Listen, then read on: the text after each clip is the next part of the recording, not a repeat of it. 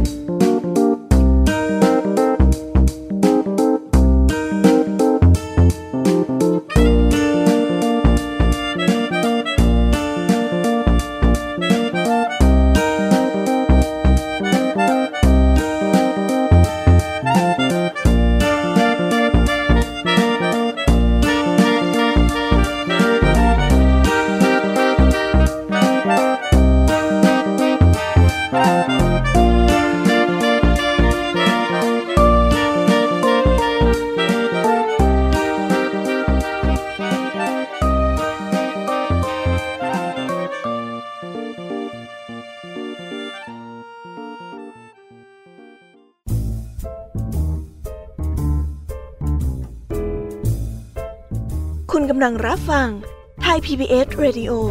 ต่อจากนี้ไปขอเชิญทุกท่าน รับฟังรายการ นิทานแสนสนุกสุดหันษา ที่รังสรรค์มาเพื่อน้องๆ ในรายการ Kiss Hour ค่ะ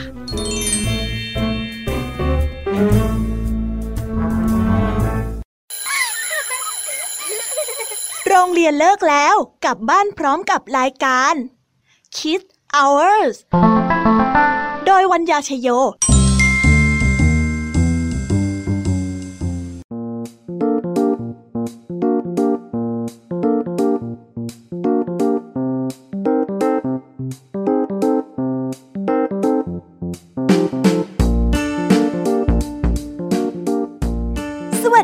ามเย็นค่ะน้องๆที่น่ารักทุกๆคน รายการคิสเอาร์กลับมาแล้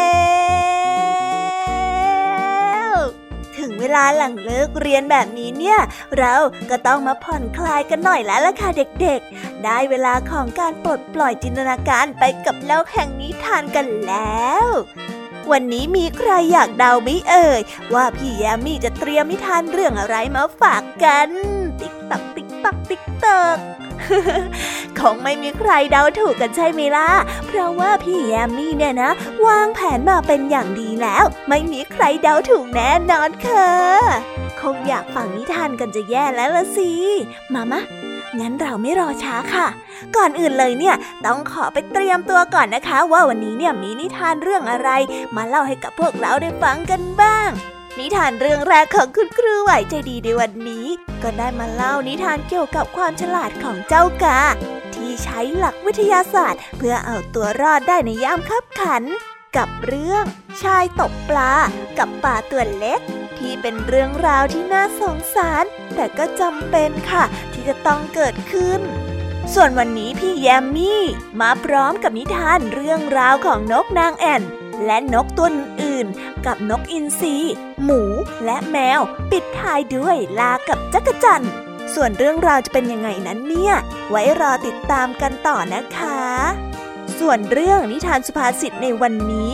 มาในสำนวนที่ว่า เก็บเบี้ยใต้ถุนล้าน แล้วจู่ๆ เจ้าจอยก็ขยันขึ้นมาซะแปลกๆ เห็นบอกว่าอยากจะทำงานเก็บเงิน คนอย่างเจ้าจอยเนี่ยจะทำอะไรแบบนั้นทั้งที คงต้องมีอะไรพี่เลนพี่เรนแน่ๆเลยละค่ะ มาเอาใจช่วยลุงทองดีกันนะคะ ว่าวันนี้เนี่ยจะต้องมาแก้ปัญหาอะไรเจ้าจอยอีกปิดท้ายด้วยนิทานเด็กดีที่เป็นเรื่องราวของเจ้าสิงโตจอมกระตันยู กับชายเลี้ยงแกะใจดี ที่พิสูจน์ว่าคนดีเนี่ยตกน้ำไม่ไหลตกไฟไม่ไหม้จริง ๆนะคะ พี่เด็กดีคงจะมารอเล่านิทานให้กับน้องๆได้ฟังอยู่แน่ๆเลย เอาไว้รอติดตามกันในช่วง พี่เด็กดีจากทางบ้านกันนะคะ น้องๆ เนี่ย คงจะตื่นเต้นกันแล้ว อยากจะฟังมากๆกันแล้วใช่ไหมล่ะคะ เอาเป็นว่าถ้าน้องๆพร้อมแล้วเนี่ย เราไปตะลุยโลกนิทานไปพร้อมๆกันเลย ไปเลย let's go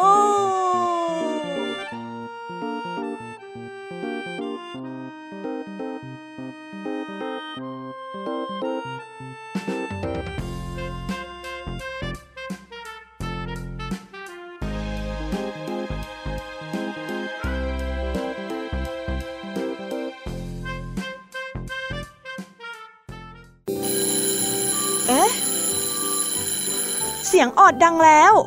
อุ้ยต้องไปเข้าเรียนแล้วล่ะค่ะ ไม่รอช้า เราไปหาคู่ไหวกันเถอะ ไปกันเลย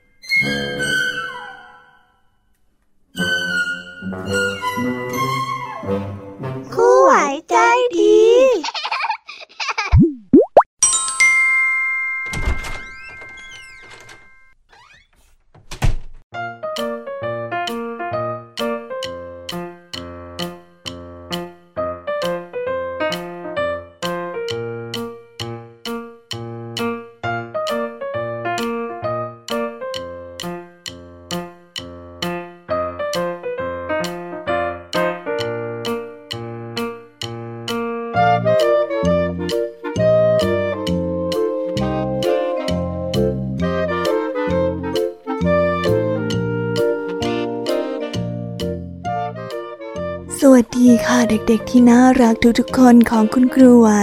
เป็นอย่างไรกันบ้าง รอคุณครูไหวกันนานไม่เอ่ย เด็กๆเนี่ย คงอยากจะฟังนิทานที่คุณครูเตรียมมากันวันนี้กันแล้วใช่ไหมเอ่ย ไหน ขอเสียงคนพร้อมฟังนิทานของคุณครูหน่อยเร็วโอ้เยอะแยะเหมือนกันนะคะเนี่ย อะ เอาเป็นว่าในวันนี้เนี่ย คุณครูก็ได้เตรียมนิทานมาฝากเด็กๆกันถึงสองเรื่องด้วยกัน ซึ่งเป็นนิทานคุณธรรมที่แฝงไปด้วยคติสอนใจแล้วก็แง่คิดต่างๆ เอาเป็นว่า ครูไม่พูดเยอะดีกว่านะคะ เราไปฟังนิทานเรื่องแรกของคุณครูไหวในวันนี้กันเลยค่ะ ไปกันเลย นิทานเรื่องแรกของคุณครูไหวในวันนี้ ครูไหวขอเสนอนิทานเรื่อง กากับเหยือกน้ำ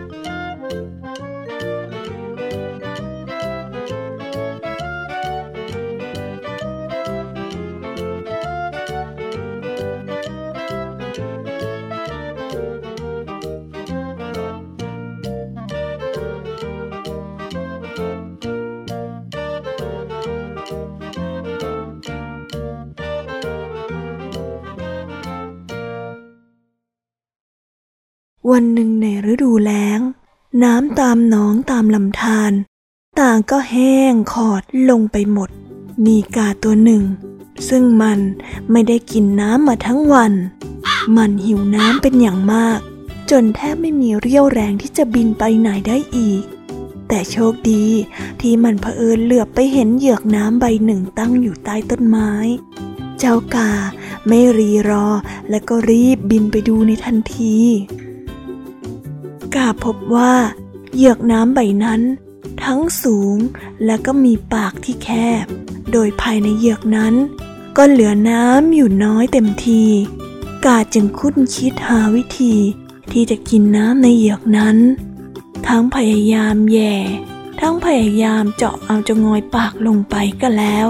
และก็พยายามผลักเหยือกให้ล้มลงก็แล้ว แต่มันก็ไม่มีเรี่ยวแรงพอไม่ว่าจะอย่างไร จนแล้วจนเล่า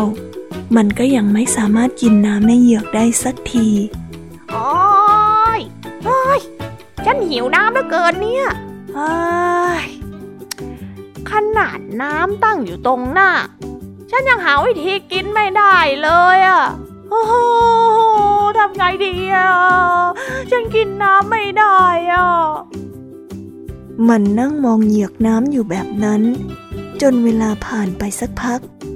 มันก็หงุดหงิด และก็คาบหิน เพื่อหวังว่าจะคว้างใส่เหยือก แต่ด้วยความบังเอิญ หินที่เจ้ากาคว้างนั้น กลับตกลงไปในเหยือก แล้วเจ้ากาก็ได้สังเกตเห็นอะไรบางอย่าง ที่เกิดความเปลี่ยนแปลงขึ้นในเหยือกน้ำเออเฮ้ยทำไมน้ำในเหยือกมันถึงมีเพิ่มขึ้นล่ะ เอ๊ หรือว่าเราจะตาฝาดไหนเราไปลองดูอีกทีสิ เมื่อคิดได้ ในที่สุดมันก็ตัดสินใจไปคาบก้อนกรวดมาใส่ลงในเหยือกทีละก้อนทีละก้อน อย่างมีความหวังว่ามันจะกินน้ำได้สักที เมื่อมันใช้แรงเฮือกสุดท้ายในการพยายามคาบก้อนหินไปใส่เหยือก จนกระทั่ง ระดับน้ำในเหยือกนั้น ค่อยๆเพิ่มสูงขึ้นสูงขึ้น ถึงคอเหยือก แล้วเจ้ากาก็ได้กินน้ำในเหยือกนั้นอย่างสมใจ นิทานเรื่องนี้ก็ได้สอนให้เรารู้ว่า ความอดทนและความพยายามในการเรียนรู้ จะเป็นหนทางในการก้าวผ่านปัญหายากๆไปได้ด้วยดี แล้วอีกอย่างก็คือ ชีวิตต้องมีความหวังอยู่เสมอนะคะเด็กๆ เป็นยังไงกันบ้าง สนุกกันไหมเอ่ยสำหรับนิทานเรื่องแรกของคุณครูไหว ที่คุณครูนำมาฝากเด็กๆกันในวันนี้ ได้ฟังนิทานกันไปแล้ว เรามาฟังเกร็ดความรู้เล็กๆน้อยๆจากคุณครูไหวกันดีกว่าค่ะ เจ้ากาเนี่ยฉลาดจริงๆเลยนะคะ สามารถหาวิธีทำให้น้ำเต็มเหยือกขึ้นมาได้ โดยการนำหินใส่เข้าไปในเหยือก แต่เอ เหตุการณ์แบบนี้เนี่ย มีใครคุ้นๆกันบ้างไหมนะ ว่ามันเรียกว่าอะไร นึกไม่ออกก็ไม่เป็นไรนะคะเด็กๆ เดี๋ยวคุณครูไหวจะอธิบายให้ฟังค่ะ สิ่งที่เจ้ากาทำลงไปนั้น ในทางวิทยาศาสตร์เนี่ย เขาเรียกว่าการแทนที่น้ำความหนาแน่น ตามหลักของอะคิมิดิสนั่นเอง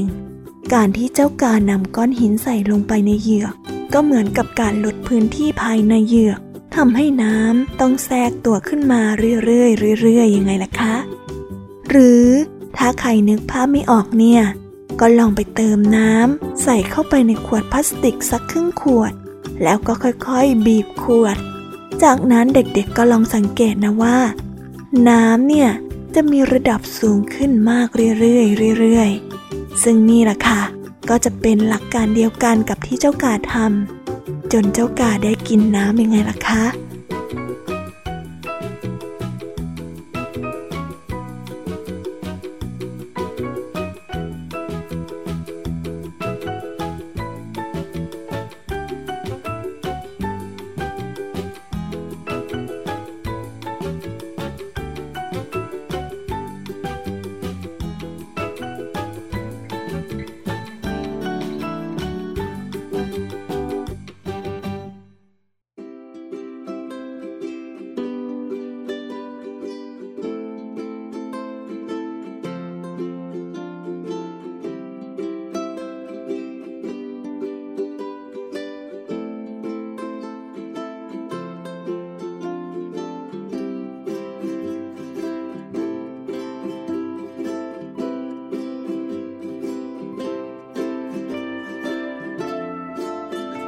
เป็นยังไงกันบ้าง เด็กๆเข้าใจกันบ้างไหมเอ่ย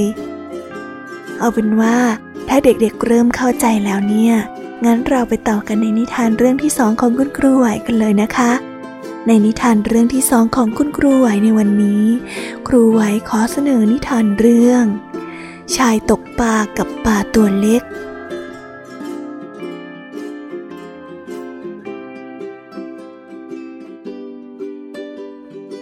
วันหนึ่ง มีชายคนหนึ่งกำลังนั่งตกปลาอยู่ริมน้ำ เขาได้ตกแบบนี้อยู่เป็นประจำทุกวัน วันนี้ ตกปลามาตั้งแต่เช้า จนพระอาทิตย์ใกล้จะตกแล้ว เขาก็ยังไม่ได้ปลามาแม้แต่ตัวเดียว ขณะนั้นเองก็มีปลาตัวหนึ่งกินเบ็ด เขาจึงรีบยกคันเบ็ดขึ้น ดูว่าปลาที่เขาได้ ใช้ความพยายามตกมาทั้งวันนั้น จะตัวใหญ่สักเพียงใด แต่ชายตกปลาก็ต้องผิดหวัง เพราะป่าที่เขาได้มานั้น ตัวเล็กนิดเดียว ป่าตัวเล็กนั้น จึงได้เอ่ยกับชายตกปลาว่าท่านปลดปล่อยข้าไปเถิดข้าตัวเล็กแค่นี้เดียวเองนะ ท่านคงกินไม่อิ่มหรอก ไว้รอข้าโตกว่านี้นะ แล้วท่านก็ค่อยมาตกข้าไปกินใหม่นะ วันนี้ท่านปล่อยข้าไปเถอะนะนะนะนะชายตกปลาจึงได้ตอบกลับเจ้าป่าตัวเล็กไปว่า ข้าจะเชื่อได้ยังไง ว่าเมื่อเจ้าโตแล้ว เจ้าจะกลับมาให้ข้าตกอีก ที่เจ้าพูดออกมานะ่ะก็แค่เพราะความกลัวทั้งนั้น ข้ารู้ทันเจ้าหรอกหน้าเจ้าปลา ถ้าท่านไม่ปล่อยข้า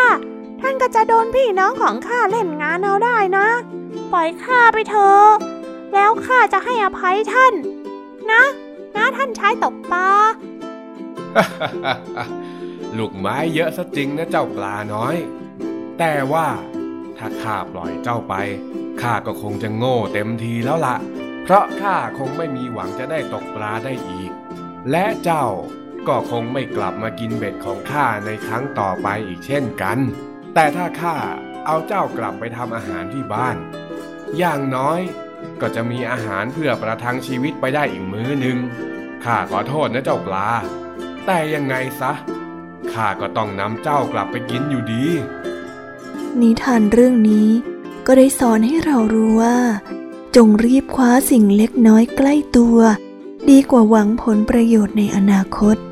น่าสงสารเจ้าป่าน้อยจังเลยนะคะเด็กๆ แต่จะไปว่าชายตกปลาก็ไม่ได้ เพราะว่าต่างคนก็ต่างทำหน้าที่ของตัวเอง แต่ถ้าหากว่าปล่อยปลาไปแล้ว ลูกเมียที่บ้านของชายตกปลาก็คงไม่มีกับข้าวกินตอนเย็นหนักใจจริง ๆ เลยนะคะ แต่ว่าเอาละค่ะ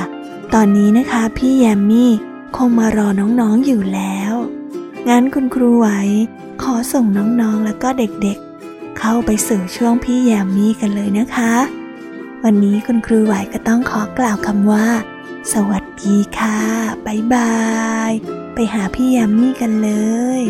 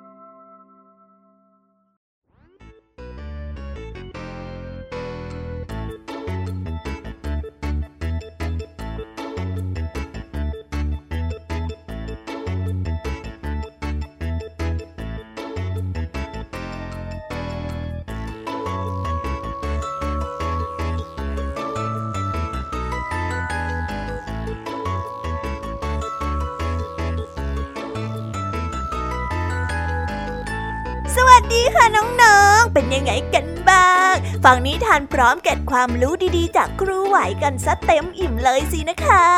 แต่แต่แต่แต่อย่าเพิ่งรีบลุกไปไหนนะ วันนี้พี่แยมมี่เตรียมนิทานมาทั้ง3เรื่อง3รสมาฝากเด็กๆ กันแน่ ถ้าใครไม่อยู่ฟังแล้วก็ พี่แยมมี่คงจะน้อยใจแน่ๆเลยแล้วค่ะ วันนี้พี่แยมมี่เตรียมนิทานทั้งสามเรื่องมาฝาก นั่นก็คือเรื่องนกนางแอ่นและนกตัวอื่นๆ และเรื่องนกอินทรีหมูและแมว ปิดท้ายด้วยเรื่อง ลากับจักรจันไหน ใครพร้อมแล้วบ้างยกมือให้ดูหน่อยโอ้ ยกกันหลายคนเลยด้วยค่ะเนี่ย งั้นเราไปฟังนิทานพร้อมกันเลยไหมคะ กับเรื่องแรก นิทานที่มีชื่อเรื่องว่า นกนางแอ่นและนกตัวอื่น เราไปฟังกันเลยค่ะ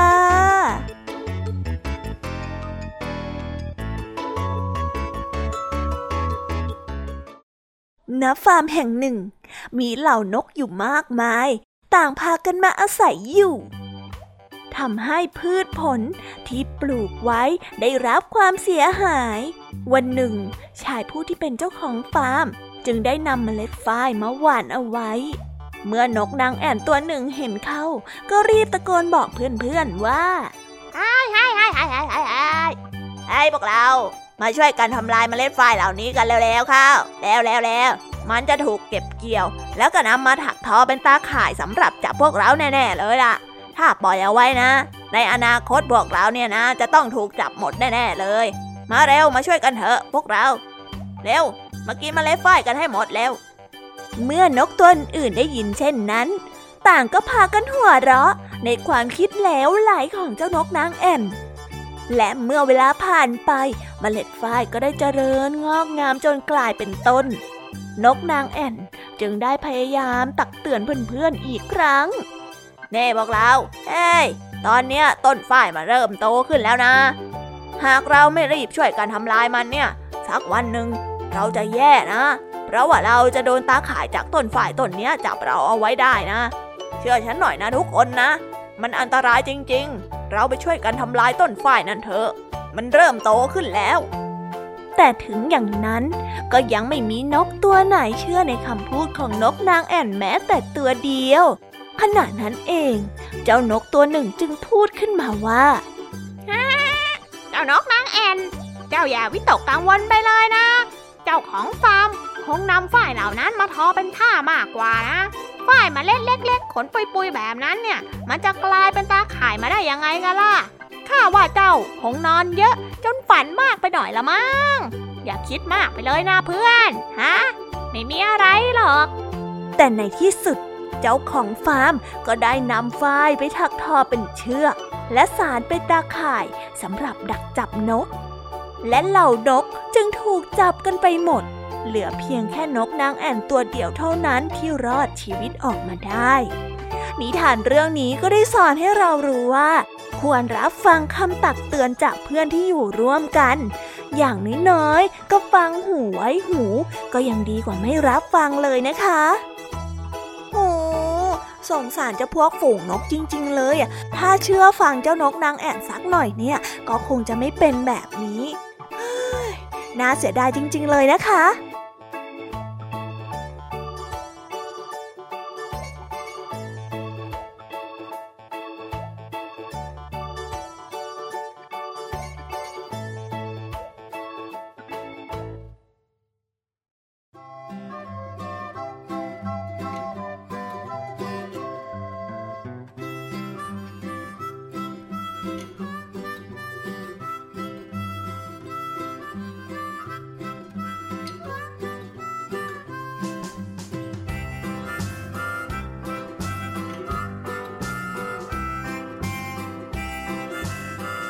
เอาเป็นว่าเราไปต่อกันในนิทานเรื่องที่สองของพี่แยมมี่กันเลยดีกว่าค่ะ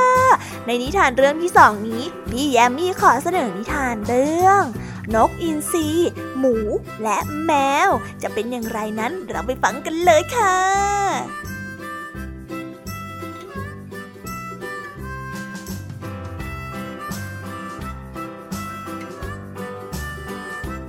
ณต้นไม้ใหญ่แห่งหนึ่ง อินทรีได้ทำรังอยู่บนยอดไม้ และแมวก็ได้อาศัยอยู่ในโพรงไม้ ส่วนเจ้าหมูนั้นได้อาศัยอยู่ที่โคนต้นไม้ พวกมันทั้งสามต่างก็มีลูกๆที่ต้องคอยดูแล เมื่อถึงเวลาออกไปหาอาหาร พวกมันก็จะปล่อยให้ลูกๆของตนอยู่กันตามลำพัง ซึ่งแมวมักจะหาอาหารมาได้น้อยกว่านกอินทรีและหมู มันจึงออกอุบายไปบอกนกอินทรีว่า แย่แล้วแย่แล้วแย่แล้วเจ้าหมู เจ้าหมูมันขุดรากต้นไม้กินเป็นอาหารทุกวันเลยอะเนี่ย ถ้าถ้าต้นไม้โค่นลงมา ลูกๆของพวกเราก็คงต้องตายกันหมดแน่ๆเลยโอ้ยฉันน่ะหนักใจจริง ๆ เลยนะเนี่ย นกอินทรีได้ฟังดังนั้น ก็ตกใจมาก จึงไม่กล้าที่จะออกไปหาอาหารไกลๆอีกเลย เพราะว่ากลัวลูกๆของมันจะได้รับอันตราย จากนั้นเจ้าแมวก็รีบวิ่งไปบอกเจ้าหมูว่า นี่นี่นี่นี่เจ้าน่าจะระวังลูกๆของเจ้าไว้ให้ดีนะข้าเผอิญไปได้ยินว่านกอินทรีน่ะ มันหวังจะจับลูกเจ้ากินเป็นอาหารด้วยล่ะโอ้ยน่ากลัวจริง ๆ เลยนะเจ้าหมู ระวังไว้บ้างก็ดีนะ เมื่อหมูได้ฟังดังนั้น ก็ไม่ยอมออกห่างจากรังไปไหน เพราะว่าเป็นห่วงลูกๆของตน เมื่อทั้งนกอินทรีและหมูต่างหลงเชื่อในอุบายของแมว พวกมันจึงต้องหาอาหารเฉพาะบริเวณรอบๆต้นไม้เท่านั้น และเมื่อไม่มีใครออกไปแย่งแมวหาอาหาร ซึ่งทำให้มันสามารถหาอาหารมาเลี้ยงลูกๆของมันได้มากกว่าเดิมหลายเท่าตัว และนิทานเรื่องนี้ก็ได้สอนให้เรารู้ว่า คนที่หูเบาย่อมตกเป็นเหยื่อของคนที่ชอบใส่ร้ายป้ายสีนะคะโอ้ยน่าเสียดายแทนเจ้าอินทรีแล้วก็เจ้าหมูจริง ๆ เลยนะคะ ถ้าไม่หูเบาเนี่ยก็คงจะได้ออกไปหาอาหารดีๆ มาให้ลูกน้อยๆ ของตนได้กินแล้วล่ะค่ะ แต่เนี่ยดันไปหลงเชื่อเจ้าแมวซะอย่างนั้นแหละ ก็เลยต้องออกไปหาอาหารได้แค่ใกล้ๆ เฮ้ยจริง ๆ เลยนะ เจ้าแมวเนี่ย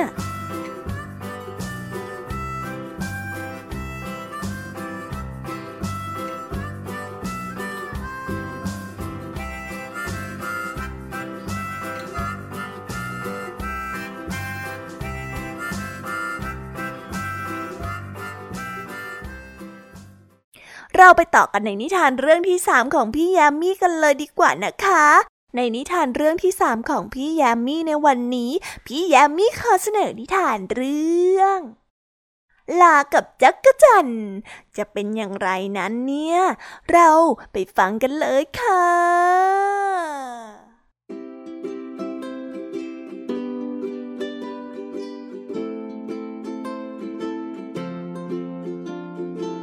ในวันหนึ่ง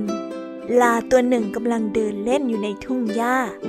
มันได้ยินเสียงร้องอันไพเราะของเจ้าจักรจั่นตัวหนึ่งทำให้มันเกิดอยากมีเสียงร้องไพเราะเช่นนั้นบ้าง ลาจึงเข้าไปถามจักรจั่นว่า เจ้าจักรจั่นตัวน้อย ข้าอยากรู้ว่าเจ้า กินอะไรเป็นอาหาร ถึงได้มีเสียงอันไพเราะเช่นนี้ ช่วยบอกข้าหน่อยจะได้ไหมล่ะจักรจั่นเมื่อได้ยินเสียงแบบนั้น จึงตอบกับลาไปอย่างภาคภูมิใจว่า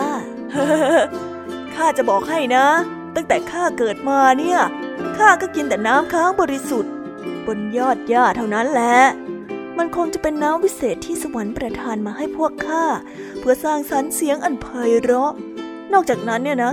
ข้าก็ไม่เคยกินอะไรอีกเลยนะ พอพูดจบแล้วเจ้าจักรจั่นก็เดินจากไป ทิ้งให้เจ้าลายืนอยู่ตรงนั้น ด้วยความหวังว่าในสักวัน มันจะต้องมีน้ำเสียงที่ไพเราะเหมือนกับเจ้าจักรจั่นโดยมันจะทำตามที่เจ้าจักรจั่นแนะนำมา เฮ้ hey, ทีนี้แหละสัตว์ทั้งป่าจะได้เลิกล้อเลียนเสียของข้าสักที คอยดูเถอะนะข้าจะต้องมีน้ำเสียงที่ไพเราะ ไม่ด้อยไปกว่าเจ้าจักรจันแน่แน่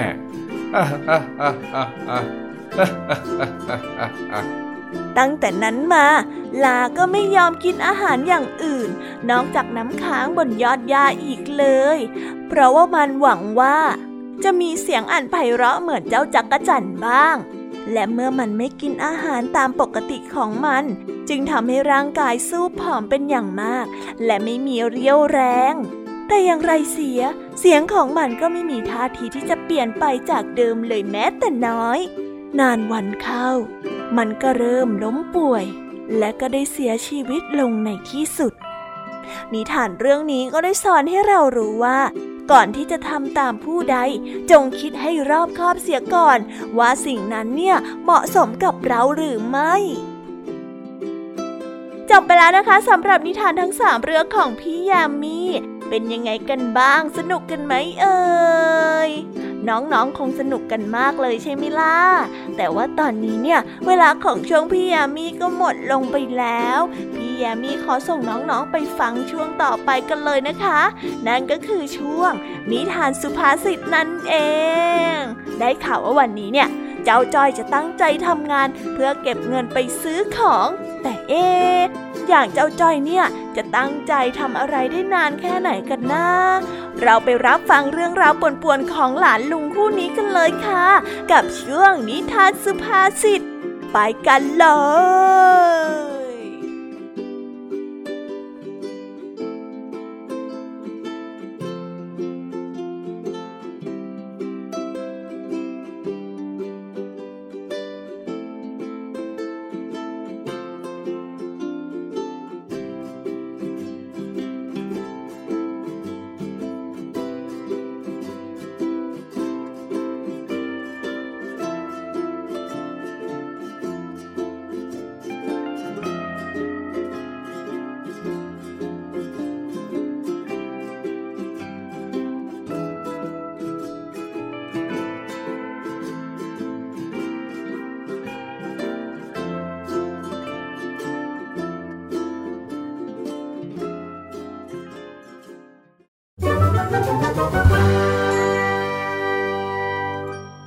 นิทานสุภาษิต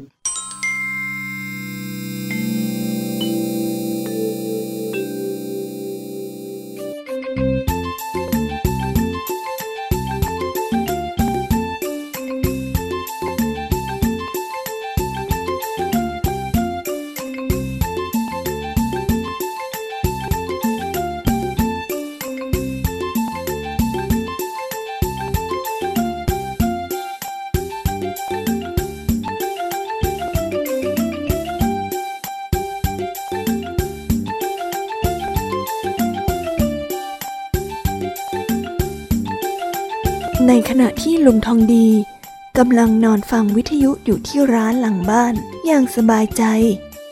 จู่ๆเจ้าจอยก็เดินเข้ามาหาทำสีหน้าจริงจังลุงทองดีจ๊ะลุงทองดี มีงานอะไรให้จอยทำไหมอะ อืม มาไม้ไหนอีกละวันนี้ ร้อยวันพันปี เห็นขี้เกียจตัวเป็นขน แล้วอยู่ๆ จะมาของานทำเนี่ยนะ เองเป็นไข้หรือไงเจ้าจ้อยเปล่าอะจ้ะจอยก็แค่อยากทำงานอะอย่างเองเนี่ยนะ อยากจะทำงานข้าว่ามันต้องมีเหตุผลอะไรที่มากกว่านั้นแน่ๆ บอกข้ามาซะดีๆ นะเจ้าจ้อย เฮ้ก็จ้อยจ้อยอยากจะมีเงินเก็บเยอะๆอะก็เลยมาให้ลุงทองดีจ้างทำงานยังไงล่ะจ๊ะ โธ่ไอ้จ้อย อย่างนี้เขาเรียกว่าปล้นกันชัดๆ จู่ๆจะมาของานทำแล้วก็จะมาขอเงินค่า เอ็งนี่มันร้ายซะจริง ว่าแต่เอ็งจะเก็บเงินไปซื้ออะไรอีกล่ะทีนี้ ถ้ามันไม่เยอะมาก เดี๋ยวลุงจะช่วยออกให้ก็ก็ก็นั่นไง ดูท่าแล้วคงจะเป็นของไร้สาระอีกเช่นเคยละสิเอ็งเนี่ยเฮ้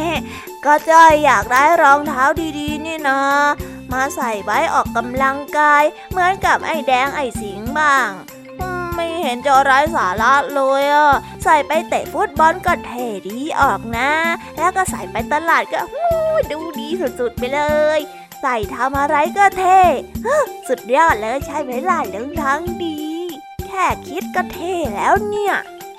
เออ ก็จริงของเองนะ แต่ถ้าหากว่าอยากได้ เองก็ต้องค่อยๆ เก็บเงินซื้อไปทีละนิดละหน่อย เหมือนกับการเก็บเบี้ยใต้ถุนร้าน แล้วสักวันหนึ่ง เองก็จะมีเงินมากพอ มากพอที่จะไปซื้อรองเท้าเท่ๆอะไรของเองนั่นนะมาใส่อ๋ออย่างนี้นี่เองอะ งั้นเดี๋ยวจ้อยไปทำตามที่ลุงทองดีบอกก่อนนะจ๊ะ ขอบคุณจ้ะลุงทองดีที่แนะนำมา ขอบคุณนะจ๊ะขอบคุณมากๆเลยจ้าเออ เองนี่ดูโตขึ้นเยอะนะ เองนี่ดูโตขึ้นเยอะเลยนะ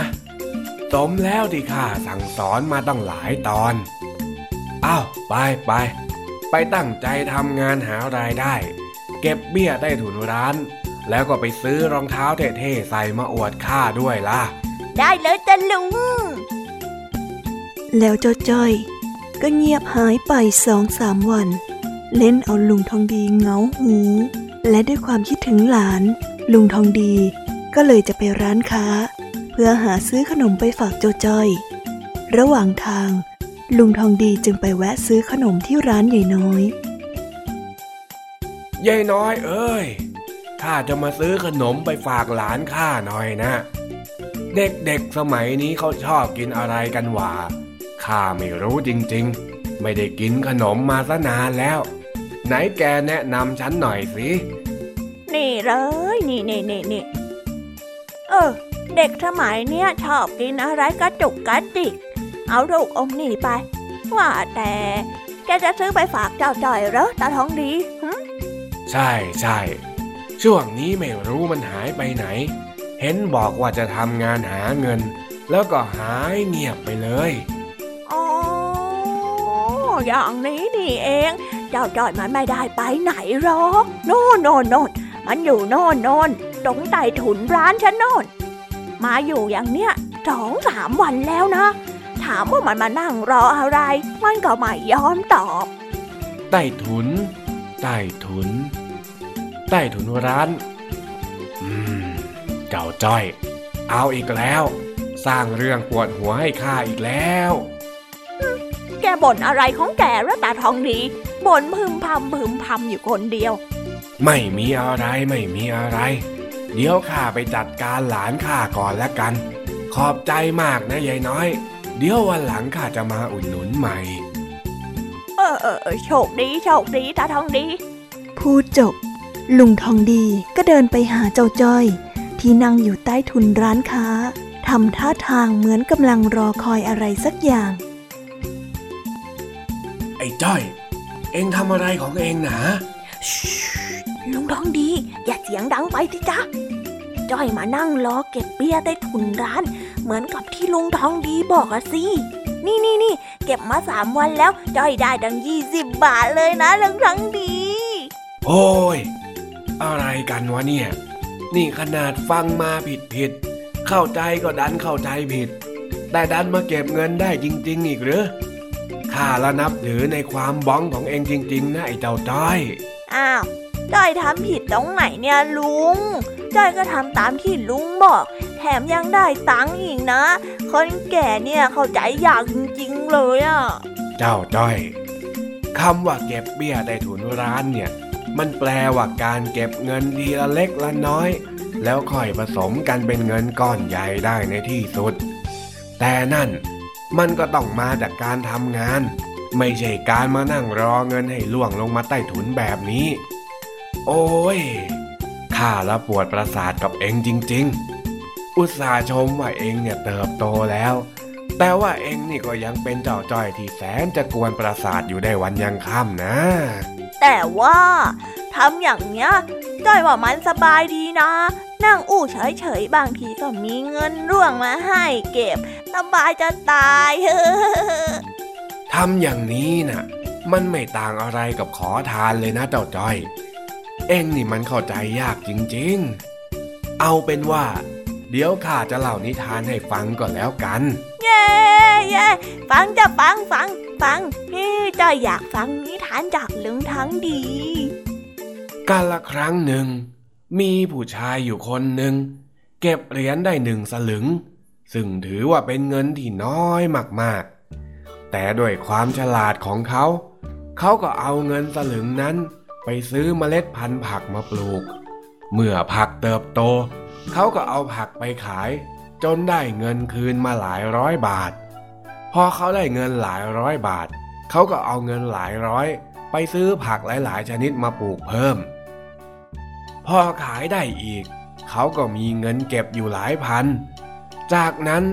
เขาก็เอาเงินหลายพัน ไปลงทุนซื้อแจกันมาขาย ก็ได้กำไรมากมายเป็นหลักหมื่นนานวันไปจากเงินเก็บหลักหมื่น ก็รวมกันทีละนิดละหน่อย ผสมกันจนกลายเป็นเงินหลักล้าน เขาจึงกลายเป็นผู้ที่ร่ำรวย เพราะการเก็บหอมรอมริบทีละเล็กละน้อยนี่แหละ เห็นไหมว่า จากเศษเงินเล็กน้อย ก็สามารถกลายเป็นเงินหลักล้านได้ ถ้าเรามีความรู้และความสามารถมากพอ ผู้ใหญ่เขาถึงได้ส่งเองไปเรียนหนังสือให้มีความรู้ มีความสามารถยังไงล่ะเจ้าจ้อย อ๋อ ถ้าอย่างนั้นเนี่ยจ้อยไม่นั่งรอเบี้ยแล้ว จ้อยไปนั่งอ่านหนังสือดีกว่าจะได้ฉลาดฉลาด แล้วก็เอาความรู้ไปหาเงิน ดีไหมจ้าลุงทั้งดี เออ ดีมาก มันต้องอย่างนี้สิหลานข้า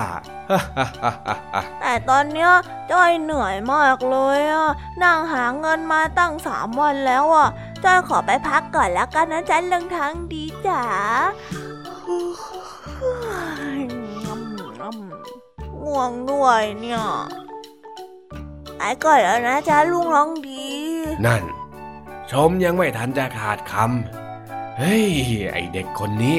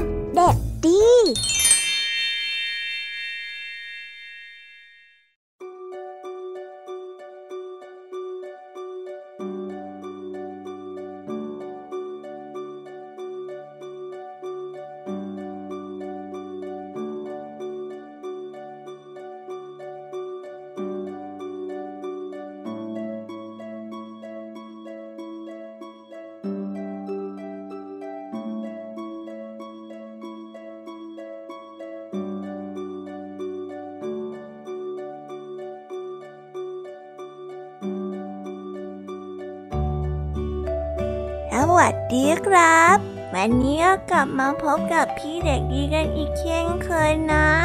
วันนี้พี่เด็กดีก็เตรียมตัว เตรียมนิทานแสนสนุกมาฝากน้องๆแล้วก็เพื่อนๆกันอีกเช่นเคย และสำหรับวันนี้เนี่ยจะเป็นนิทานเรื่องอะไรนั้น พี่เด็กดีขอใบนิดนึงนะครับ วันนี้เป็นนิทานที่เกี่ยวกับสิงโต ติ๊กตอกติ๊กตอกเพื่อนเพื่อนแล้วก็น้องๆพอจะนึกกันออกไหมเอ่ยงั้นพี่เด็กดีขอเฉลยเลยดีกว่าครับ วันนี้นิทานพี่เด็กดี ขอนำเสนอนิทานเรื่อง คนเลี้ยงแกะกับสิงโต จะเป็นอย่างไรนั้นเนี่ย เราไปฟังกันได้เลยครับณทุ่งหญ้าแห่งหนึ่ง ขณะที่คนเลี้ยงแกะได้พาฝูงแกะไปเลี้ยงยังทุ่งหญ้าได้มีสิงโตตัวหนึ่งกำลังเดินขย่งขาเข้ามาหาคนเลี้ยงแกะ ขณะที่คนเลี้ยงแกะกำลังวิ่งหนีสิงโตอยู่นั้น สิงโตก็ได้เอ่ยขึ้นมาว่า อย่ากลัวข้าไปเลยข้าก็แค่ต้องการให้ท่าน ช่วยดึงหนามที่ติดอยู่ตรงอุ้งเท้าของข้าออก ก็แค่นั้นเอง คนเลี้ยงแกะได้ฟังดังนั้น ก็ก้มลง แล้วก็ช่วยดึงหนามจากอุ้งเท้าของเจ้าสิงโตออกอะข้าเอาหนามออกจากอุ้งเท้าของเจ้าแล้ว เจ้าต้องทำตามสัญญานะ อย่าทำอะไรข้าแล้วเจ้าสิงโต จากนั้นสิงโตก็วิ่งกลับไปในป่า หลายวันต่อมา คนเลี้ยงแกะถูกใส่ร้าย ถูกเจ้าเมืองตัดสินให้โยนไปเป็นอาหารของเจ้าสิงโต และบังเอิญว่าสิงโตตัวนั้น คือสิงโตตัวที่เขาเคยช่วยเหลือไว้อ้าวเจ้าสิงโตทำไมเจ้าถึงมาอยู่ที่นี่ได้ล่ะ นั่นมันไม่สำคัญเลย แต่ขอให้ท่านรู้เอาไว้เถอะ ว่าข้าจะไม่ทำร้ายท่านแน่นอน สิงโตก็จำคนเลี้ยงแกะที่เคยช่วยตนไว้ได้ จึงไม่กินคนเลี้ยงแกะ ซ้ำยังเข้ามาขอเคลียร์คนเลี้ยงแกะอีกด้วย เมื่อเจ้าเมืองเห็นเช่นนั้น จึงได้เรียกคนเลี้ยงแกะเข้ามา แล้วก็สอบถามความจริง จึงกระจ่างว่าคนเลี้ยงแกะถูกใส่ร้าย เจ้าเมืองจึงได้ปล่อยเขาไปเป็นอิสระนิทานเรื่องนี้ก็ได้สอนให้เรารู้ว่า ผู้ทำความดี ยอมได้รับผลดีตอบแทนเขาสักวันหนึ่ง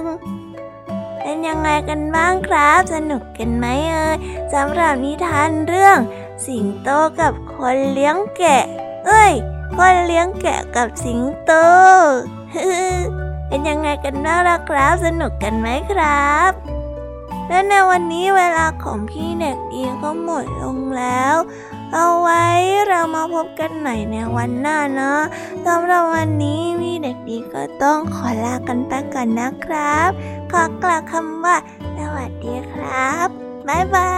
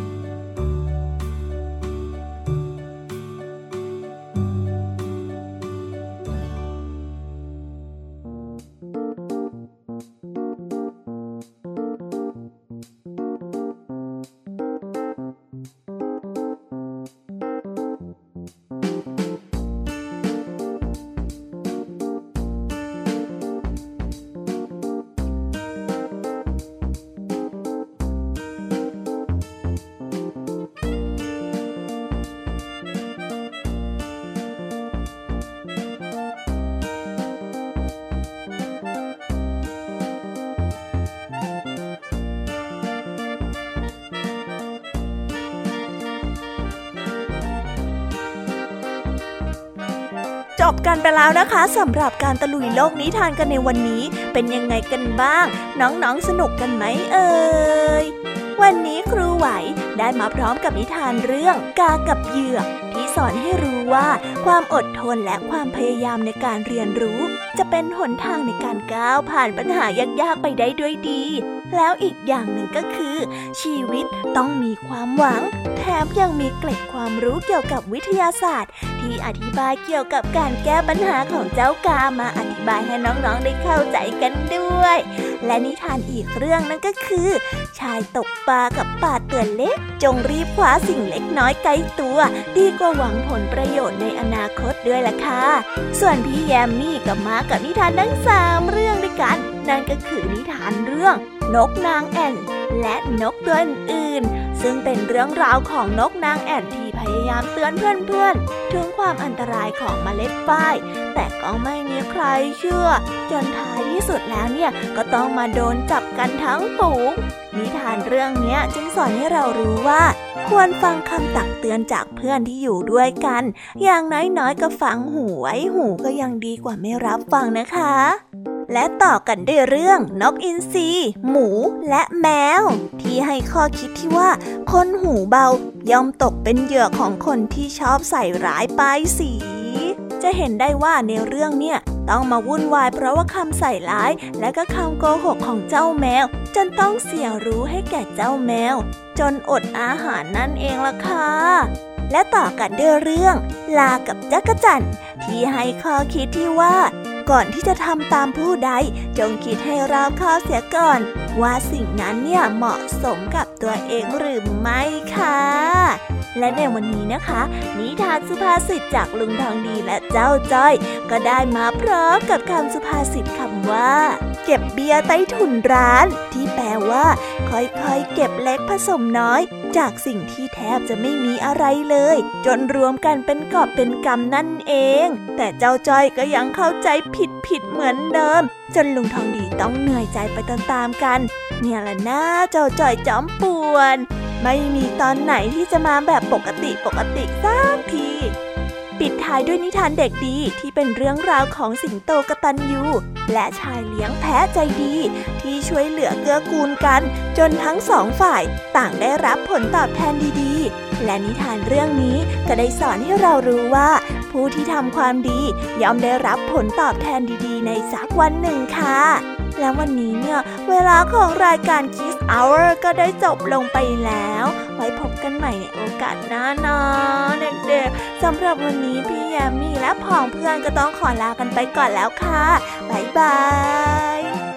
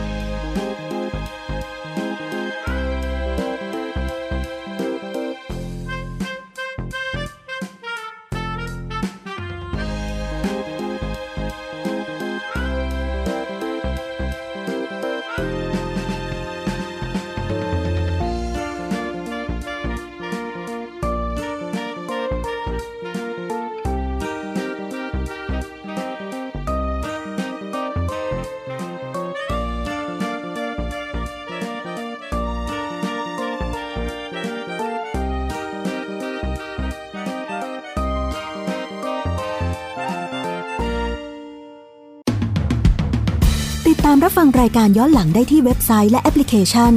ไทย PBS Radio ไทย PBS Radio วิทยุข่าวสารสาระ เพื่อสาธารณะและสังคม